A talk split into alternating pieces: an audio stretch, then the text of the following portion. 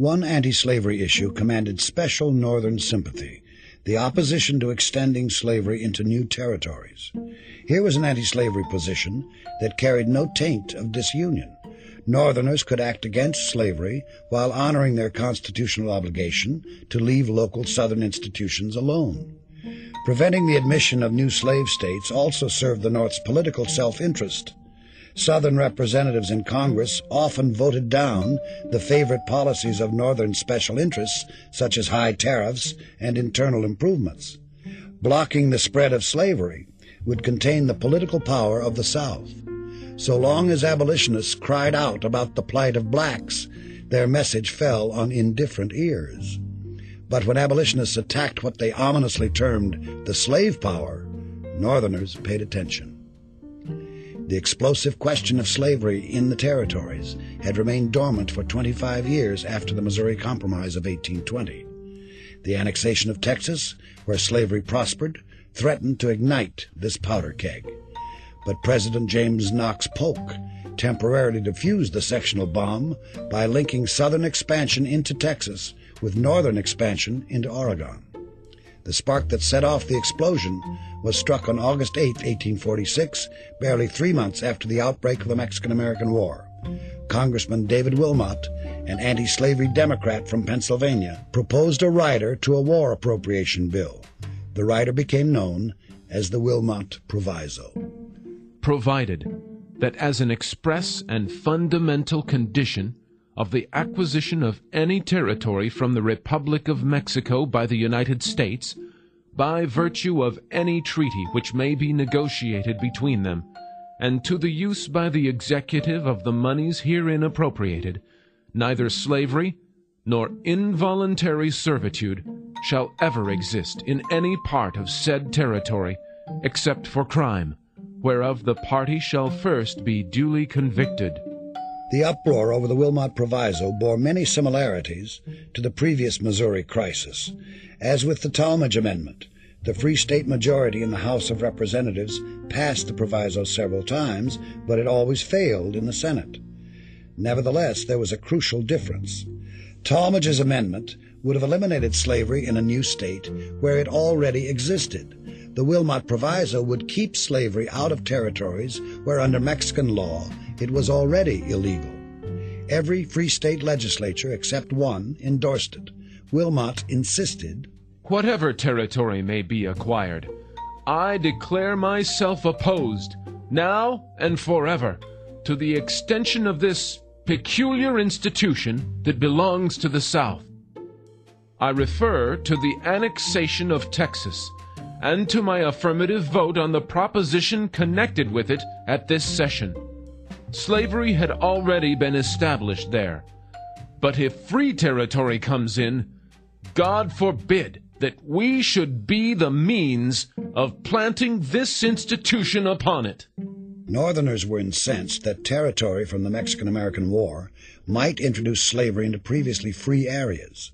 Southerners were incensed at being denied equal access to areas that had cost Southern money and lives a disproportionate share of the American volunteers who fought in Mexico had come from the South, and Southern honor was at stake. On the Senate floor, Calhoun responded to the Wilmot Proviso with four proposed resolutions. Calhoun's resolutions asserted that Congress had no constitutional authority to exclude slavery from the territories. The territories were the common property of all the states. The Constitution permitted citizens of any state to migrate there with their possessions, including slaves. Only when a territory was ready for statehood could it constitutionally prohibit slavery. All the territories, Calhoun maintained, must be open to the peculiar institution. Sir, these territories are the property of the states united, held jointly for their common use. And is it consistent with justice? Is it consistent with equality? That any portion of the partners, outnumbering another, shall oust them of this common property, held jointly for the common benefit of all? Would it be so considered in private life? Would it not be considered the most flagrant outrage in the world? one which any court of equity would restrain by injunction, which any court of law in the world would overrule. The Wilmot Proviso and the Calhoun Resolutions defined the extreme northern and southern positions on slavery in the territories. In the Wilmot Proviso, slavery was stigmatized at the national level and legally permitted only at the state level. In the Calhoun Resolutions, slavery was a national institution, sanctioned and protected by the national government. Not every Northerner and Southerner, however, had gravitated to the two extremes. President Polk was one Southerner who thought the entire debate a dangerous abstraction. After all, the southwestern territories seized from Mexico were not suitable for plantation agriculture. His administration therefore suggested extending the Missouri Compromise line out to the Pacific. New territory north of the line would be closed to slavery, south of the line would be open. Northern congressmen defeated this measure, however. A Michigan senator, Lewis Cass, tried to come up with another basis for compromise. Cass was the Democrats' leading presidential contender in 1848, and he needed to hold the two sectional wings of his party together. Cass's solution, called popular sovereignty, allowed the settlers of a territory to decide about slavery for themselves. Popular sovereignty invoked the democratic ideal of local self-government, but it was sufficiently ambiguous to attract both Northerners and Southerners.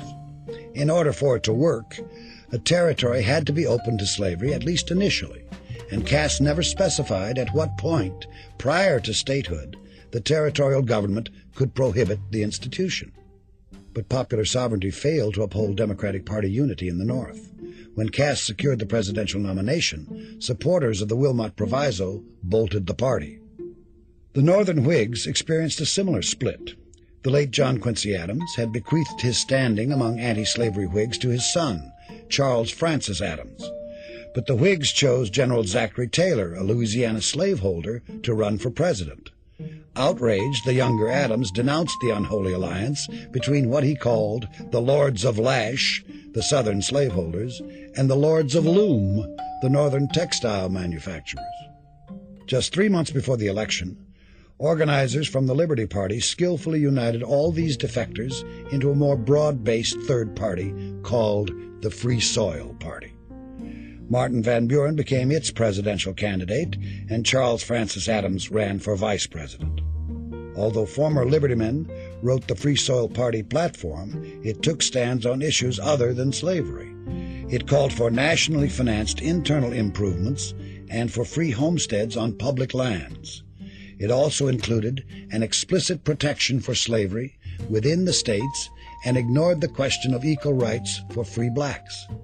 Many free soilers were primarily concerned about keeping the West open for free white laborers. As Wilmot declared at a Free Soil rally, The Negro race already occupy enough of this fair continent. Let us keep what remains for ourselves and our children for the emigrant that seeks our shores, for the poor man that wealth shall oppress, for the free white laborer who shall desire to hew him out a home of happiness and peace on the distant shores of the mighty Pacific. Under the slogan Free Soil, Free Speech, Free Labor, and Free Men, the new party retained the radical program of divorcing the national government from slavery. The Whig candidate, Zachary Taylor, won the 1848 election, while the Free Soil candidate, Martin Van Buren, did not carry a single state. But the Free Soil Party did receive 10% of the popular vote and elected 13 members to Congress. As the territorial impasse remained unsolved, the House of Representatives raised the stakes on anti-slavery by passing a resolution denouncing the slave pens and public auctions in the nation's capital. Meanwhile, the unorganized territories were getting out of hand. The lands ceded by Mexico after the Mexican American War were still subject to direct military rule. This was especially resented in California, where the discovery of gold had brought a deluge of fortune hunters. California's population soared to 100,000, exceeding that of states such as Florida and Delaware. In New Mexico, the extravagant land claims of Texas seemed likely to produce armed conflict along the upper Rio Grande. And Mormon settlers in Utah had organized an autonomous and theocratic Republic of Deseret, which legalized polygamy to the consternation of many Easterners. The situation was explosive. President Taylor's solution was to encourage settlers to organize state governments directly, bypassing the territorial stage altogether. Californians ratified a state constitution which prohibited slavery in November 1849, and New Mexico was following behind. Southerners felt betrayed. California's admission would unhinge forever the delicate sectional balance, which now stood at 15 states each, slave and free. For the first time, secession received a serious hearing throughout the South. The Mississippi legislature called for a convention of the southern states to meet at Nashville in June 1850. Congressman Robert Toombs of Georgia reflected the South's urgency. I do not hesitate to avow before this House and the country and in the presence of the living God that if by your legislation you seek to drive us from the territories of California and New Mexico, purchased by the common blood and treasure of the whole people, and to abolish slavery in this district, thereby attempting to fix a national degradation upon half the states of this Confederacy, I am for disunion. But the southern states did not secede in 1850. Another compromise saved the Union for 10 more years. This legislative achievement is one of the most dramatic events in American history. The legendary figures of Henry Clay, John C. Calhoun, and Daniel Webster played their final great roles on the congressional stage. Senator Clay from Kentucky, in his 73rd year, again assumed his role as the great pacificator. On January 29, 1850, he eloquently pleaded before the Senate for a settlement of all outstanding controversies. Congress then debated his proposals for over seven months. South Carolina's Calhoun, just 27 days away from death, could only sit and listen while his final oration was read for him by a colleague. The overbearing North, he warned, was snapping the ties of union, one after another. Webster delivered his last major speech three days later. I wish to speak today, he began, not as a Massachusetts man, nor as a Northern man, but as an American. With all the lofty oratory, the compromise, as a package, failed. An exhausted and disheartened Clay left sultry Washington to recuperate.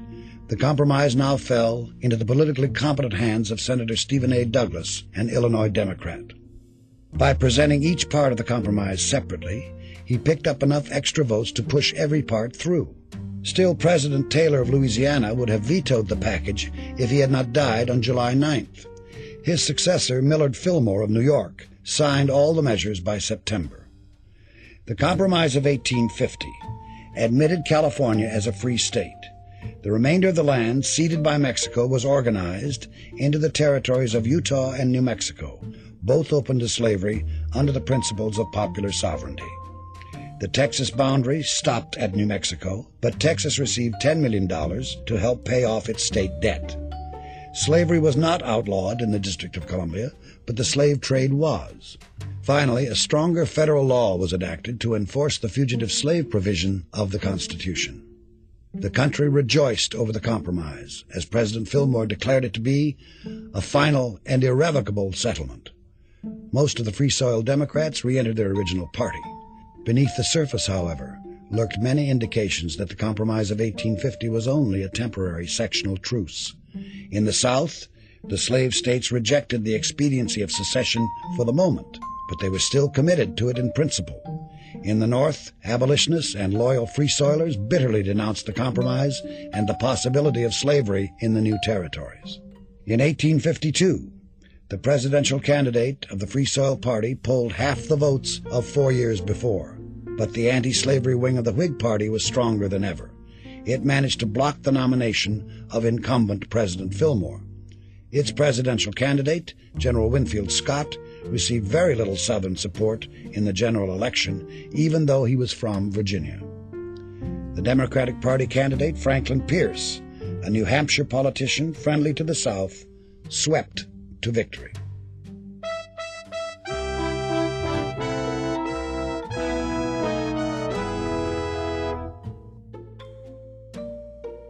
The part of the Compromise of 1850 that galled Northerners most was not the territorial settlement, but the Fugitive Slave Law.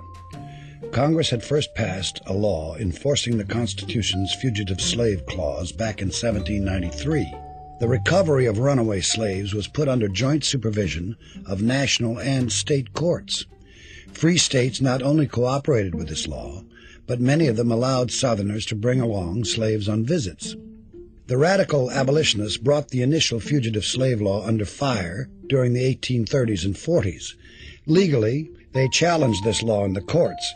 Illegally, they evaded it through such means as the Underground Railroad, a network of secret hideouts by which runaway slaves were spirited to freedom in Canada. By 1850, seven northern legislatures had adopted personal liberty laws which either prohibited state officials from participating in a recapture or forbade holding fugitive slaves in state or local jails. In the face of this hostility, the legal privilege to head north and personally retrieve slaves eroded. Southerners, therefore, demanded a new fugitive slave law as part of any compromise. Preventing flight was critical to the slave system. If blacks could be freed by slipping across an open border, then enforcement throughout the Upper South was compromised. Even the Lower South would feel the repercussions. One Virginia legislator understood the implications of one free state's personal liberty law. The law of Pennsylvania has rendered our slave property utterly insecure. Since the passage of this law, slaves are absconding from Maryland and this portion of Virginia in gangs of tens and twenties. And the moment they reach the Pennsylvania line, all hope of their recapture is abandoned. The existence of such a law on the statute book of any state is not only a flagrant violation of the spirit of the federal Constitution, and indeed its express provisions, but is a deliberate insult to the whole Southern people which would, amongst nations wholly independent and disconnected by federal relations, be a just cause of war. No proposition can be plainer than that the slave holding interest in this country is everywhere one and the same. An attack upon it here is an attack upon it in South Carolina and Alabama. Whatever weakens and impairs it here weakens and impairs it there. The fanaticism of Europe and North America is embarked on a crusade against it. We must stand or fall together. The new Fugitive Slave Law of 1850 was one of the harshest congressional enactments in history. It created a new class of federal court officials called commissioners to help slaveholders seize runaways. The slaveholder had merely to present an affidavit of ownership.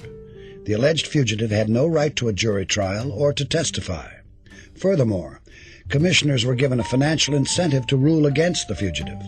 They received $10 of federal money for deciding that a black was an escaped slave, but only $5 for acquitting him.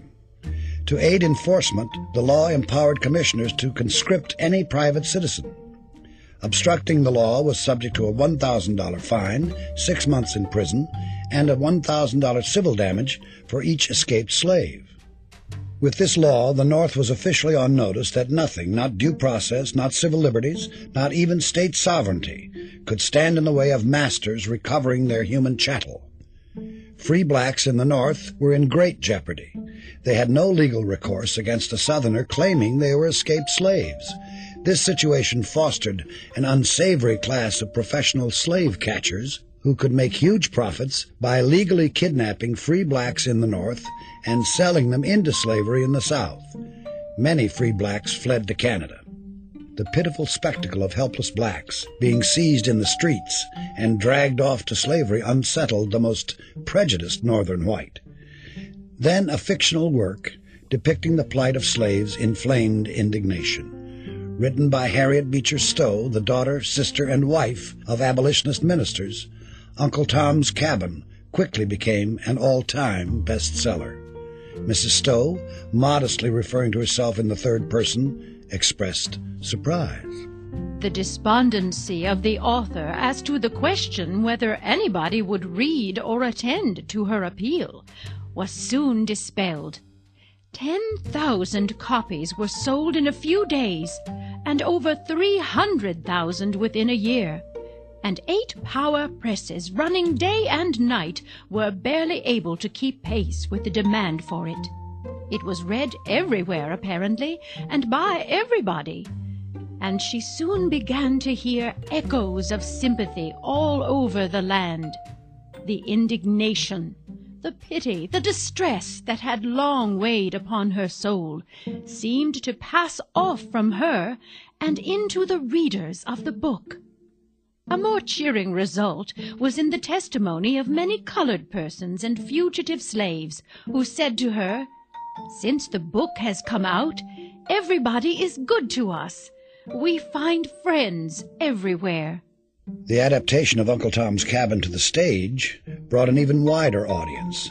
Such harrowing scenes as the slave Eliza clutching her baby and braving the ice floes of the Ohio River in order to reach freedom personally conveyed to Northern readers the slave's plight. Moreover, Harriet Beecher Stowe did not demonize Southerners. She portrayed them as equally helpless victims of the slave system.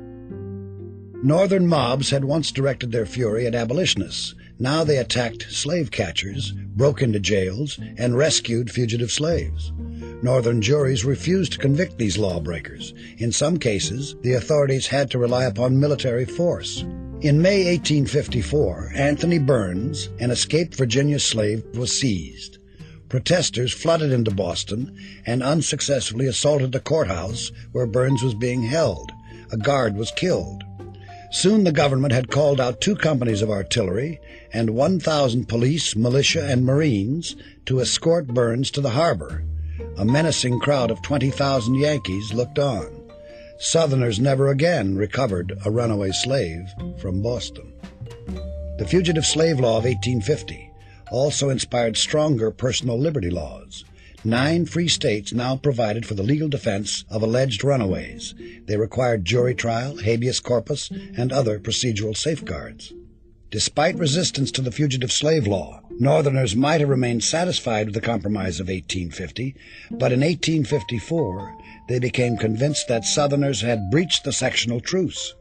Paradoxically, the person responsible for this breach was the Illinois Senator Stephen Douglas, and his immediate motivation, a transcontinental railroad, seemed unrelated to slavery. The 1850s was an intense decade of railroad construction. Track length soared from 9,021 miles to 30,627 miles.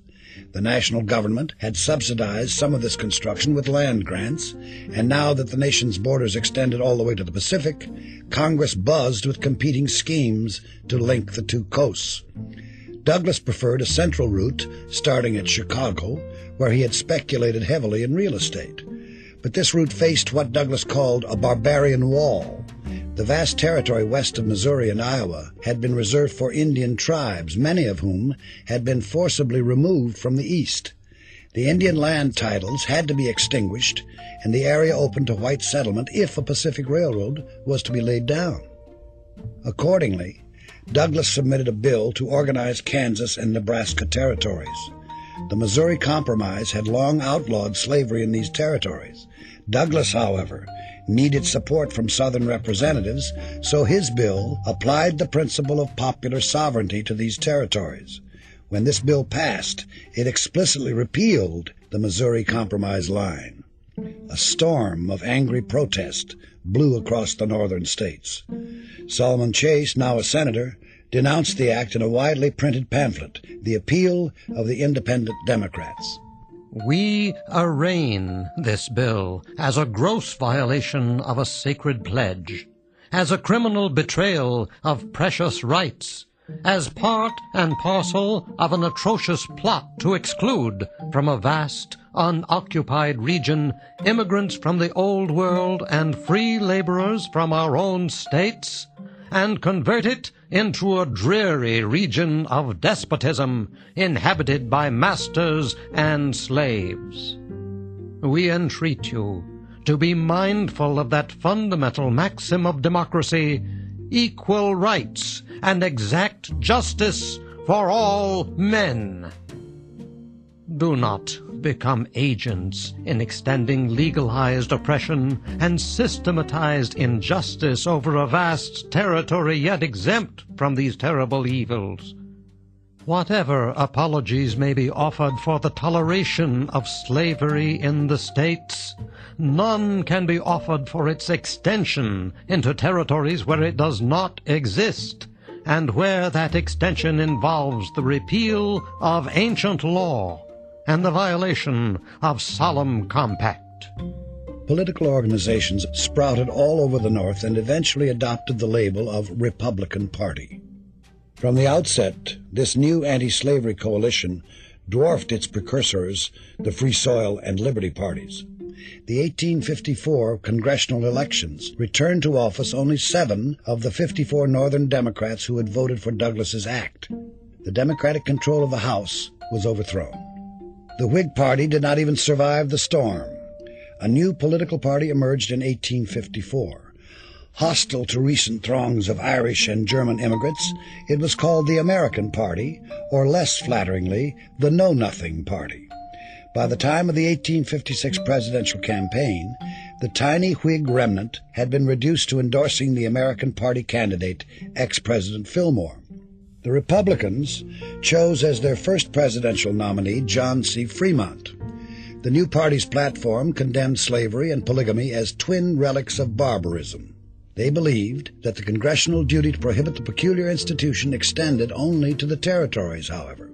By avoiding any other abolitionist issues, the Republican platform reduced anti-slavery politics to the lowest common denominator.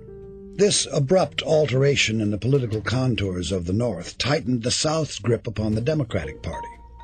The party's presidential convention nominated James Buchanan of Pennsylvania, who was responsive to the party's southern wing the Democrats united behind the territorial policy of popular sovereignty, and they derisively warned that their so-called black Republican opponents threatened the Union. The 1856 presidential election was essentially two separate contests. The Republicans were a purely sectional party. They had no presence in the slave states, where the Democratic candidate Buchanan competed only with Fillmore for votes. In the free states, the competition was primarily between Buchanan and Fremont. The Democrats, as the sole national party, secured a majority of the Electoral College, but they won just 45% of the popular vote.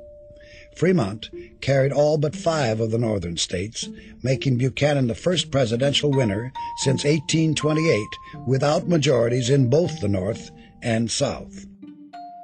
Furthermore, the Democratic Party rested upon popular sovereignty. The fact that Northern and Southern Democrats applied this principle differently would soon become evident in Kansas itself.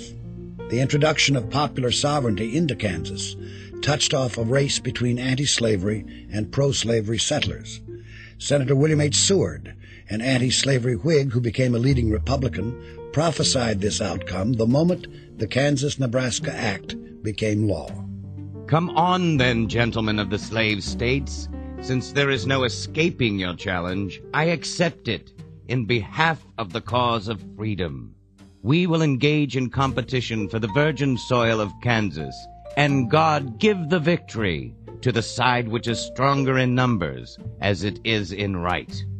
The colonization of Kansas from the Free States was financed by the New England Emigrant Aid Society.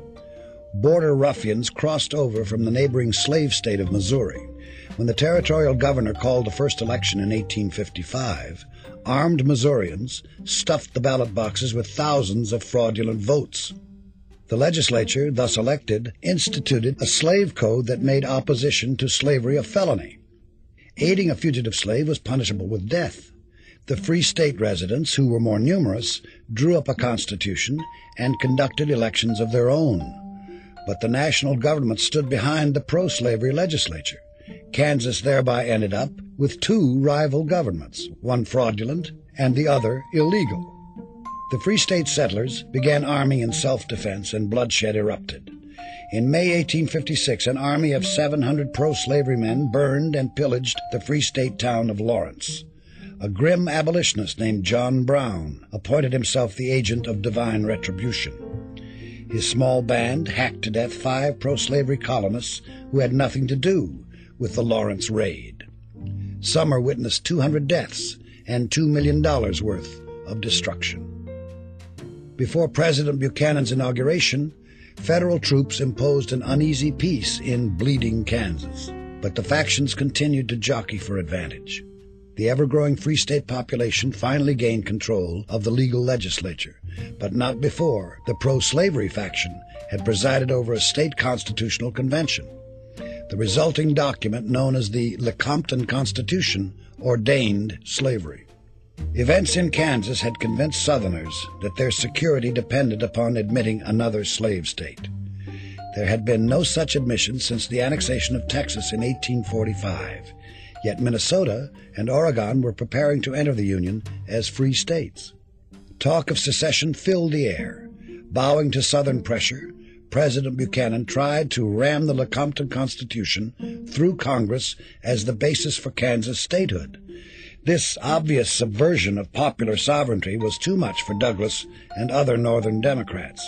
The Illinois senator publicly broke with the administration and explained his reasons on the Senate floor.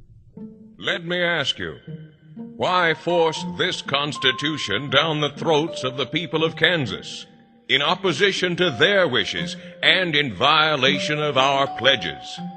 Neither the North nor the South has the right to gain a sectional advantage by trickery or fraud. If Kansas wants a slave state constitution, she has a right to it. If she wants a free state constitution, she has a right to it. It is none of my business which way the slavery clause is decided. I care not whether it is voted down or voted up.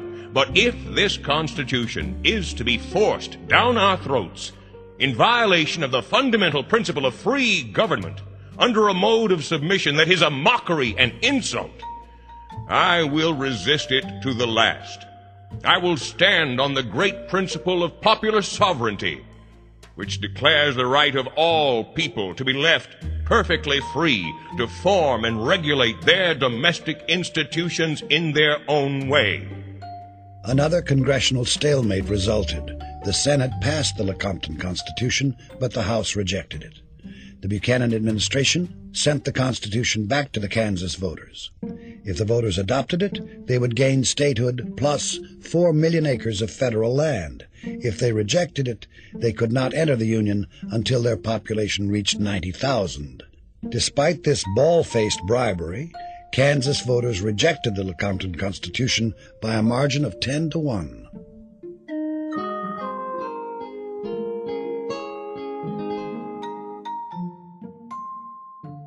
The Union had withstood four severe sectional crises. Each crisis had been patched over with a congressional compromise, but each compromise made it more evident that the North and the South were drifting apart.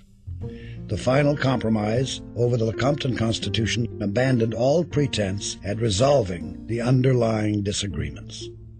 Bleeding Kansas was the prelude to civil war. The violence in the territory had been mirrored in Congress. Senator Charles Sumner of Massachusetts had delivered an impassioned speech on what he called the crime against Kansas, full of invective against the aged Senator Butler. A few days later, Congressman Preston Brooks the insulted senator's nephew, brutally beat Sumner unconscious with a cane right on the Senate floor. Sumner was unable to return to his seat for two and a half years. Approving Southerners sent Bully Brooks more than a hundred replacement canes for the one he had broken. The country was in a violent mood. Some abolitionists reluctantly concluded that both moral and political action had failed. Only revolution could root out slavery. On the night of October 16, 1859, John Brown, fresh from Bleeding, Kansas, led 20 or so heavily armed blacks and whites in seizing the federal arsenal at Harper's Ferry, Virginia. Brown hoped to ignite a general slave mutiny, but his expedition was so ill planned that even nearby slaves did not risk rallying to his banner. After two days of resistance and 17 deaths, a detachment of United States Marines, commanded by Colonel Robert E. Lee, captured Brown. The state of Virginia tried Brown for treason for inciting slave rebellion and murder. Sentenced to hang, he met his fate unflinchingly. The leading Republicans repudiated Brown. But enough Northerners applauded the martyr to appall Southerners. Southerners became gripped by fear as unconfirmed reports of slave conspiracies circulated widely. Every obscure death became a poisoning.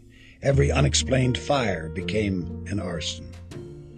One year before Brown's raid, New York Senator Seward had delivered a speech expounding the Republican Party's ideology. The speech sent the phrase irrepressible conflict reverberating through the public consciousness. The widening sectional estrangement now imparted an ominously literal interpretation to Seward's words. Our country is a theater which exhibits in full operation two radically different political systems. The one resting on the basis of servile or slave labor, the other on the basis of voluntary labor of freemen. Hitherto, the two systems have existed in different states, but side by side within the American Union. Thus, these antagonistic systems are continually coming into closer contact, and collision results.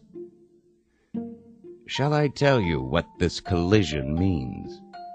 They who think that it is accidental, unnecessary, the work of interested or fanatical agitators, and therefore ephemeral, mistake the case altogether.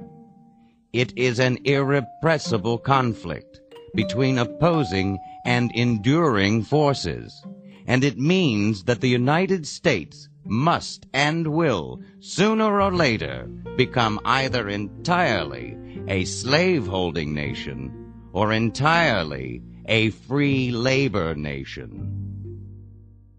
Congress had been suffering convulsions over the territorial status of slavery for nearly 40 years, ever since the Missouri crisis. Perhaps the United States Supreme Court could settle the matter. A relevant case finally reached the court in 1857. It involved a slave named Dred Scott, whose master had taken him to live in the free state of Illinois for two years and then to free territory for an additional four years. Back in the slave state of Missouri, Scott sued for his freedom.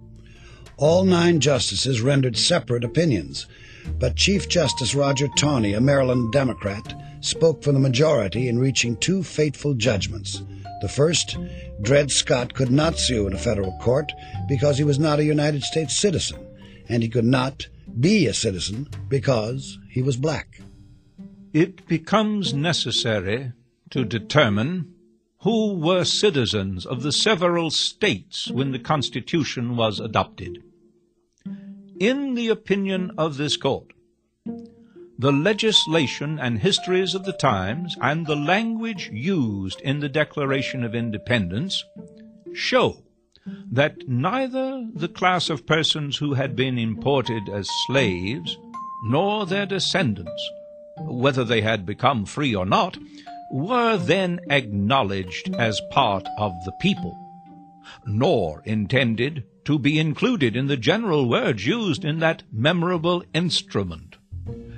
They had, for more than a century before, been regarded as beings of an inferior order, and altogether unfit to associate with the white race either in social or political relations, and so far inferior that they had no rights which the white man was bound to respect. None of the Constitution's protections, therefore, applied to blacks, whether enslaved or free. An individual state might grant citizenship to free blacks, but that did not entitle them to any rights and privileges in other states, nor to any standing before the national judiciary. Taney's second fateful judgment was that residents in federal territory could not free Scott because the slavery prohibition in the Missouri Compromise had been unconstitutional. Congress had no authority to exclude slavery from the territories. The property right of a slaveholder to his slaves was fully protected by the Constitution, particularly by the Fifth Amendment's Due Process Clause. Chief Justice Taney had emancipated all his own slaves 30 years previously but his decision elevated the extreme Southern position on slavery in the territories to supreme law of the land. The Republicans now found their major political tenet declared unconstitutional. Northerners were stunned. Many saw the Dred Scott decision as another brazen manifestation of the slave power conspiracy, whose ultimate aim was nothing less than the legalization of slavery throughout the United States. First, the Kansas Nebraska Act had opened previously free territories to slavery. Then, the Lecompton Constitution in Kansas had attempted to impose slavery upon a prospective state. Next, the Fugitive Slave Law had given slaveholders authority to penetrate free states. If the court could now rule that Dred Scott's two year residence in Illinois did not emancipate him, what would prevent slaveholders from bringing their slaves into free states permanently? How far away was a court decision forbidding any state interference with slave property. Abraham Lincoln, a former Illinois Whig who had recently hitched his wagon to the Republican Party, best captured this growing fear of the slave power. Using one of his homespun analogies, he identified several participants in the slave power conspiracy. They included Senator Stephen Douglas, ex President Franklin Pierce, Chief Justice Roger Taney, and current President James Buchanan. Lincoln described the conspiracy. When we see a lot of framed timbers, different portions of which we know have been gotten out at different times and places, and by different workmen, Stephen, Franklin, Roger, and James, for instance, and when we see these timbers joined together and see they exactly make the frame of a house or a mill, all the lengths and proportions of the different pieces exactly adapted to their respective places, and not a piece too many or too few, not omitting even scaffolding, or if a single piece be lacking, we can see the place in the frame exactly fitted and prepared, yet to bring such a piece in. In such a case, we find it impossible to not believe that Stephen and Franklin and Roger and James all understood one another from the beginning, and all worked upon a common plan or draft drawn up before the first lick was struck. Democrats had indeed been hoping that the Supreme Court would undercut the Republican Party, but the Dred Scott decision gave Stephen Douglas and other Northern Democrats more than they bargained for. Chief Justice Taney ruled that because the U.S. Congress could not outlaw slavery in the territories, then neither could territorial legislatures. This delivered a severe blow to the Illinois Democrats' own territorial solution, that of popular sovereignty. Lincoln would soon make the most of Douglas's discomfort in their renowned debates during the 1858 senatorial election. Senator Stephen Douglas, with his short stature, was known as the Little Giant. He had long dominated politics in Illinois, a northern state sympathetic to the South. A major portion of its population had emigrated from the slave states. Lincoln himself was born in Kentucky. Racism was so rampant that Illinois was one of the few free states that never enacted any personal liberty laws, and its constitution prohibited the entry of free blacks. Nonetheless, neither the Lecompton Constitution of Kansas nor the Dred Scott decision had gone over well with Illinois constituents. Douglas, in his 1858 reelection bid, was fighting for political survival. The senatorial contest between the gaunt, towering Honest Abe and the pugnacious Little Giant was an unprecedented exhibition of American democracy. Senators at the time were still chosen by a state's legislature, Popular conventions had never proposed candidates for the Senate until a Republican state convention nominated Lincoln. The stage was set. Lincoln and Douglas met in seven face to face debates and gave scores of individual speeches. They crisscrossed the state, braving fair and foul weather. They addressed listeners who could not vote for them directly, but only through voting for members of the state legislature. Yet each community, turned these appearances into pageants with thousands of farmers traveling long distances to attend. Lincoln kicked off his campaign with a speech intended to clarify the differences between the two candidates.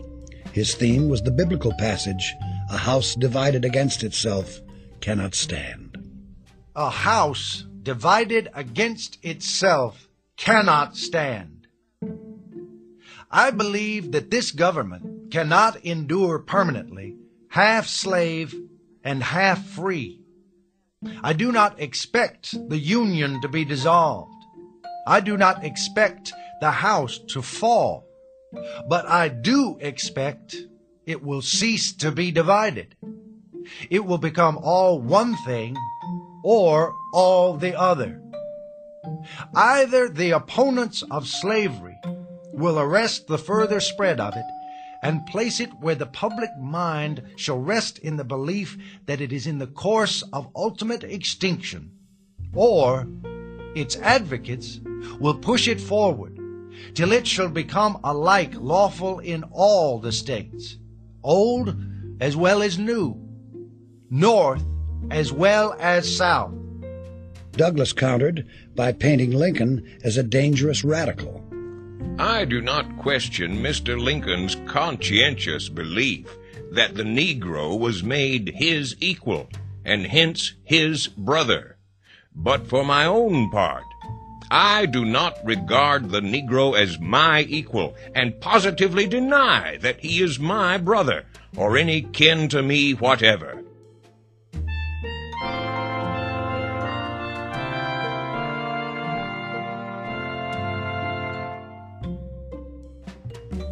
Thrown on the defensive, Lincoln revealed the limits to his support for racial equality. I will say then that I am not, nor ever have been, in favor of bringing about in any way the social and political equality of the white and black races. That I am not, nor ever have been, in favor of making voters or jurors of Negroes, nor of qualifying them to hold office nor to intermarry with white people. And I will say in addition to this, that there is a physical difference between the white and black races, which I believe will forever forbid the two races living together on terms of social and political equality. And inasmuch as they cannot so live, while they do remain together, there must be the position of superior and inferior and I, as much as any other man, am in favor of having the superior position assigned to the white race. Like Thomas Jefferson, Lincoln favored colonizing emancipated slaves in Africa or Latin America, but he did insist that the black man is my equal and the equal of Douglas and the equal of every living man. Lincoln's most telling challenge to Douglas was over the Dred Scott decision. He asked Douglas explicitly when, prior to statehood, can a territory exclude slavery?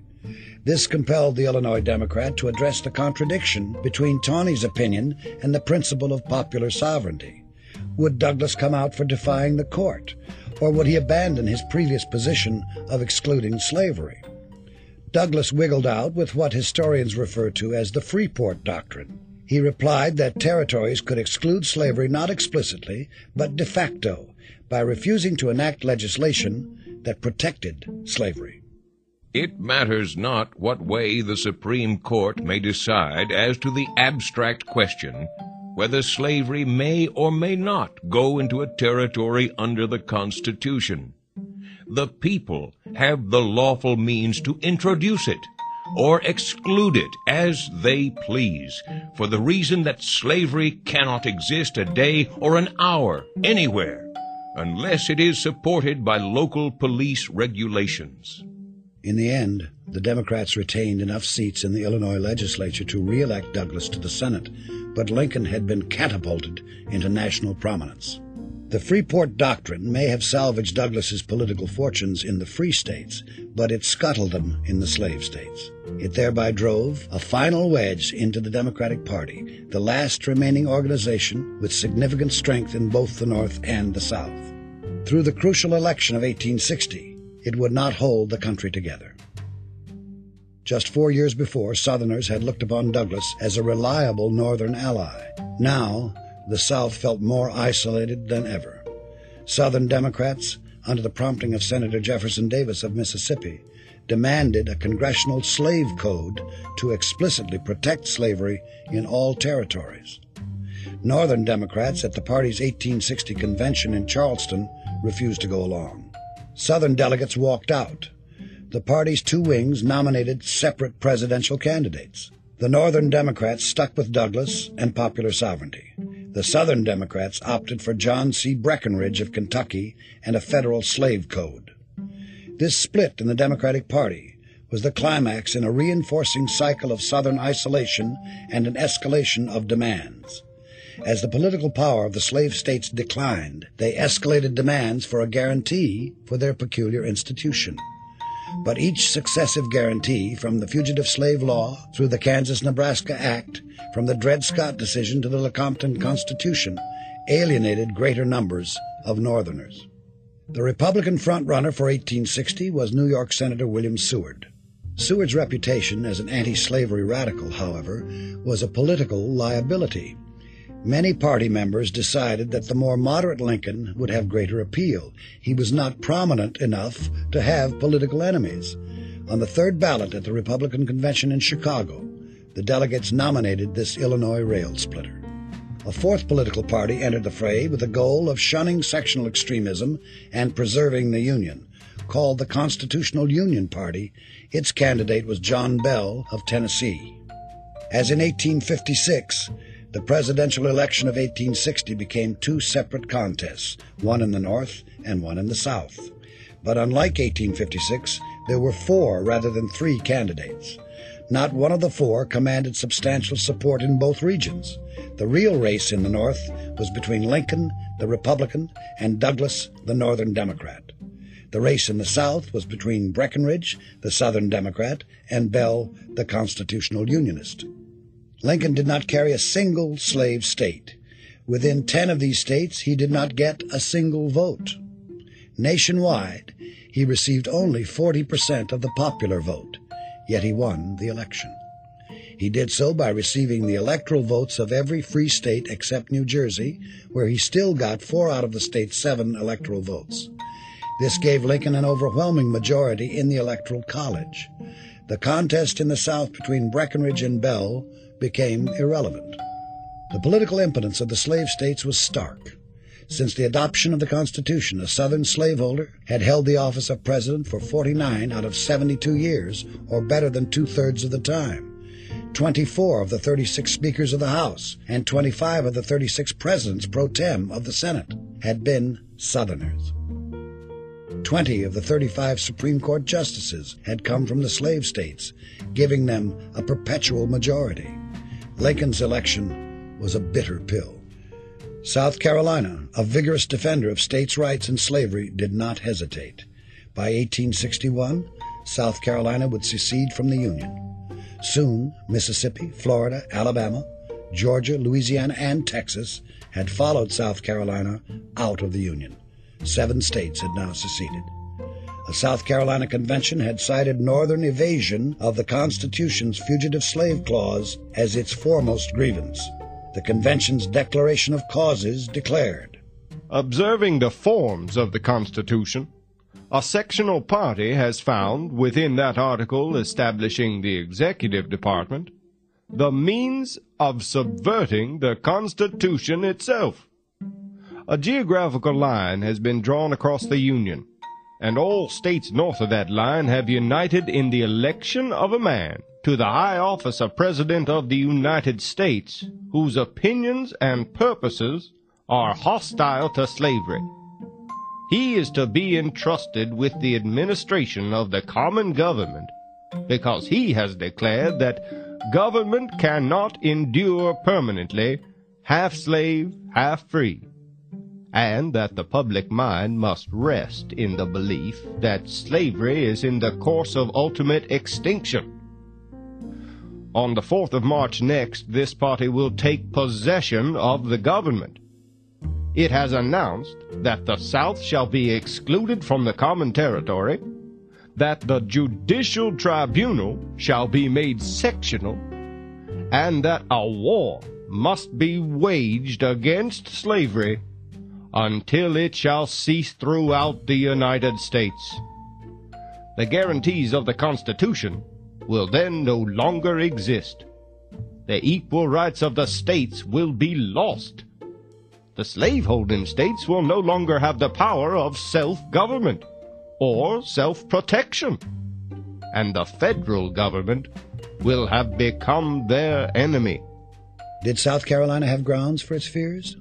In the time between Lincoln's election and his inauguration, he did refuse to compromise on prohibiting slavery from the territories, but throughout his campaign, he had steadfastly opposed any other anti-slavery policies.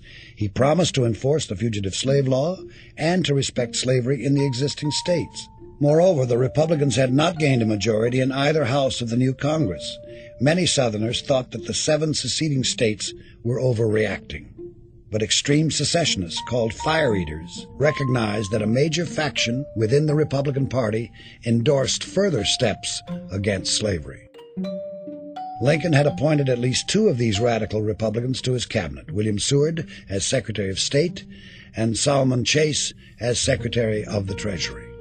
The Republican Party now controlled federal patronage, the Postal Service, military posts, and judicial appointments. Lincoln could put Republicans, abolitionists, and even free blacks into public office throughout the South. The fact that a national administration for the first time morally condemned the peculiar institution might, in and of itself, trigger slave resistance. And the Republican commitment to a policy of popular sovereignty that the Supreme Court had declared unconstitutional showed that slaveholders could not rely upon paper guarantees. The editors of the Richmond Enquirer described how Lincoln's victory must destroy slavery. Upon the accession of Lincoln to power, we would apprehend no direct act of violence against Negro property. But by the use of federal office, contracts, power and patronage, the building up in every southern state of a black Republican Party, the ally and stipendiary of northern fanaticism, to become, in a few short years, the open advocates of abolition, the confiscation of Negro property by emancipation, sudden or gradual, and eventually the ruin of every southern state by the destruction of Negro labor. By the gradual and insidious approach, under the fostering hand of federal power, abolitionism will grow up in every border southern state, converting them into free states, then into cities of refuge for runaway Negroes from the Gulf states, no act of violence may ever be committed, no servile war waged, and yet the ruin and degradation of Virginia will be as fully and fatally accomplished as though bloodshed and rapine ravished the land.